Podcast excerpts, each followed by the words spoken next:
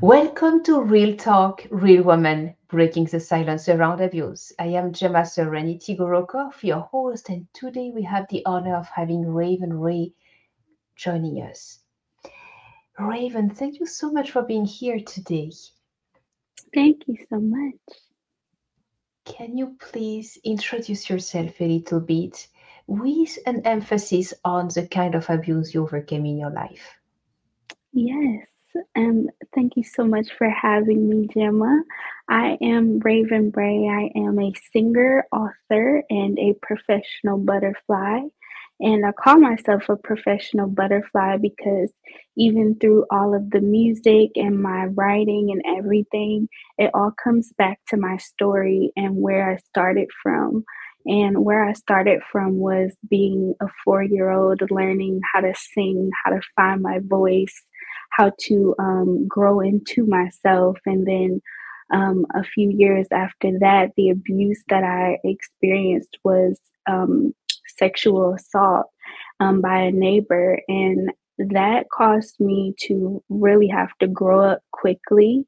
And I didn't really see myself as a kid anymore. In a lot of ways, it was like I felt older than a lot of my friends and my peers, even though I was the youngest one out of my friend group.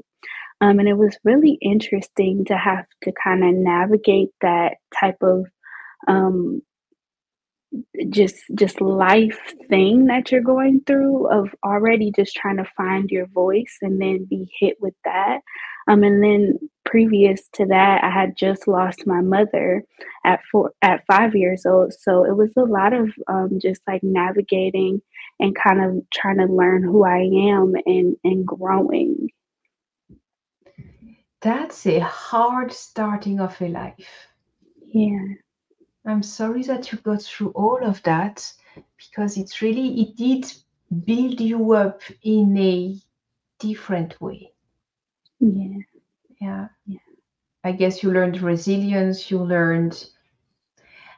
When did you learn to love yourself despite everything that happened to you, around you, that impacted you? When did you learn to love yourself?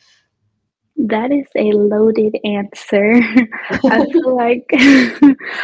feel like I kind of went in and out of it as a kid. I was very confident in a lot of ways.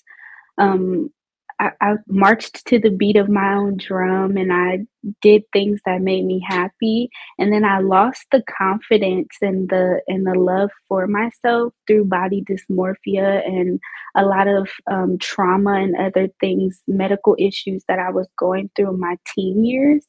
So I didn't really learn to love myself until I started going to therapy and working through that trauma. And actually learning how to look at myself outside of what I have been through, because we go through things, but we are not those things that we go through. That is so true.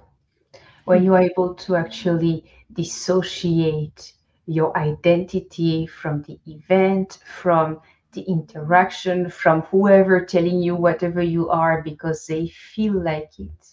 Doesn't mean that you are that way. Whoa. Yes. Yeah, you learned a lot. You learned a lot.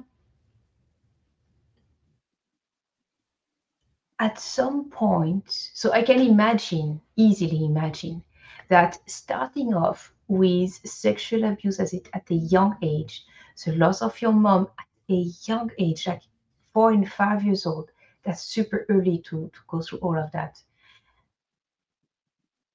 I can easily imagine that then going on, you continued an experience of regular abuse, maybe even sexual abuse as a young adult or something like that. I don't know. But I can easily imagine that you kept on living through difficulties throughout teenage years, and throughout adulthood.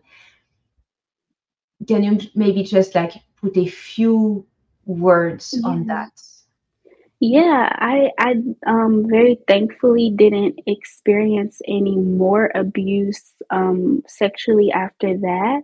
But a lot of what I experienced was replaying the event over and over in my mind. And you kind of, like you said, you disassociate yourself from the event. But I kept putting myself there. And then I had to, in therapy, actually work through that actual trauma and literally, like, step by step. We did EMDR therapy, which is where you literally put yourself back into the event and you reframe those thoughts and reframe them to be positive, to say that, yes, I was hurt, but I can heal from this. I can, this will not be my story forever. This will not be anything that, you know, puts me down in a negative way. So it was very empowering to go through that experience to heal. But yeah, a lot of it was just like self-talk and replaying over and over and over again. And that's traumatic in its own right. Yeah, this is how you actually create post-traumatic stress disorder, when you keep on living again the same event, the same traumatic event in your mind, in your head, and then it becomes almost something exterior to you, throwing itself on you, and you're here like, okay, what do I do with that? Because yeah, it did happen, but there is a big timeline difference between now and then. Right, yeah. Wow. So what is that shift in consciousness? You said you worked on EMDR, so you were really definite on your intention to be well. Yeah. So that is one of the things. What is that transition in your mind, in your mindset, in your heart, that really made you go from, all right, that happened to me, but that doesn't define me, as you mentioned. This is who I am now. Do you have a story about that transition? Yeah, so I really found my shift. As you said, I did go through therapy, but I had to go deeper, because therapy is great. It's very, it can be very surface level depending on who you're speaking with. But when you actually take yourself off of that couch or out of that chair, talking with someone face to face, and you do the inner work, that's like where I really found my clarity, is by doing the inner work and through meditation. So I was meditating like every day and really getting into my head to get out of my head, if that makes sense. It was like a period of, I have to get to know myself. Who am I? Who do I want to be? Outside of anything I've gone through in my life, all of the trauma, who am I? Outside of my music, who am I? Outside of everything, who am I? So it was just a lot of inner work, sitting with myself, a lot of not being around people, and just being almost not a recluse, but just being to myself to really figure it out. So that's what I did, and that really helped me. I call it going in the cave sometimes. Like, you have to go in the cave, you have to work some stuff out, you have to sit with yourself and just let yourself breathe and like really process. So you really learned how to connect with your deeper self. And that is the saving grace for you. Yeah. In your story. About what age were you when you finally were available to connect with your deeper self? I was 21. It was around the pandemic. Yeah. And that's when I really, because we couldn't go anywhere. That's right. So it was, that was really the only thing that there was to do, was connect with self, go outside, put my feet in the grass, walk around barefoot, and really ground myself to nature, get my chakras aligned. That was the really big thing, was learning about that, and learning that, you know, there's disconnect through the body, and not only am I not only was I medically ill, but there was mental things going on in my heart. So it was like a way that I had to just become realigned and really just like dig through everything that was amiss and just figure it out. So yeah, that's what I did during the pandemic. If anybody wants to know, I wrote music and I meditated. But that is magical. You tapped into the magic power that we have available around us, and you are receptive to it. Yeah. That's beautiful. Thank you. Thank you. It's amazing. So tell us a little bit about your professional butterfly. What does that mean? Yes. So everyone knows, or maybe some people don't know, the butterfly's life cycle has 4 steps. So you're the egg, then you're a caterpillar, then you're in the chrysalis, and then you're the butterfly. So I compare that to my story of how I started out in an incubator when I was born. I was born sick and prematurely. I started out in this egg environment and had to fight for my life. And then I moved into my adolescence, and I was growing through this caterpillar stage of the abuse, the trauma, learning who I was, losing my mother, just being a kid, period. And then I moved on to, you know, teenage years and into my chrysalis, where you literally break down to build yourself back up. And that's literally what the butterfly does in the cocoon. And then going through therapy and writing music again and getting back to myself to eventually grow to be a butterfly on the other side of the trauma and the abuse.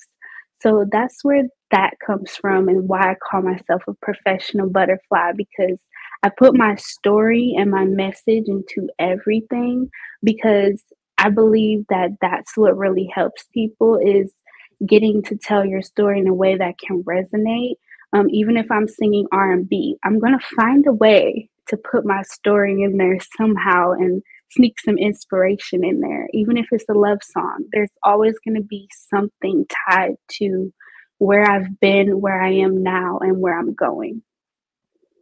All right. So as a singer and an author, what did you publish as an author? Yes. So as an author, I published my book, Butterfly Language. And this is my baby, my newest baby. And it's an interactive book that combines my story, and I tell it from a very authentic place, but I also allow the reader to journey through my music. So I'm telling the stories behind my music, and I'm giving the reader some lessons and activities that they can use. And it doesn't matter if you're a CEO, if you're an entrepreneur, if you work a 9-to-5, if you're aspiring to do something, if you are getting yourself out of a traumatic experience, you just experienced abuse, it doesn't matter who you are. This book is for people to feel inspired and uplifted. That's beautiful. Thank you. Raven, I'm so grateful, because you are bringing the words of hope, light, peace from a youth perspective. Thank you. Because if you were 21 during the pandemic, that means that you are 24. About that. 23, 24. That means that you are speaking the truth from a youth perspective in your 20s. That's amazing, because many young people want to have someone of their age group speaking into that inner growth, that self-improvement, and all those things, connecting with your deeper self and all of that. That's truly, truly amazing. I'm very grateful to have you today. Thank you so much. Thank you. I appreciate it. If there is one website or one place that you want to send people to connect with you, to listen to your music, to learn more about you, where would that be? Yes, I would send everyone to my Facebook at Raven Rae Official, and that's also a dual name for my Instagram as well. All right, Raven Rae Official, and Rae is R-A-E for those who are just listening, and Raven R-A-V-E-N. All right. Mm-hmm. Well, thank you again. We are going to put all your information in the description. Whenever you update them, let me know. We will keep them updated. And thank you so much for being here today. Thank you so much for having me.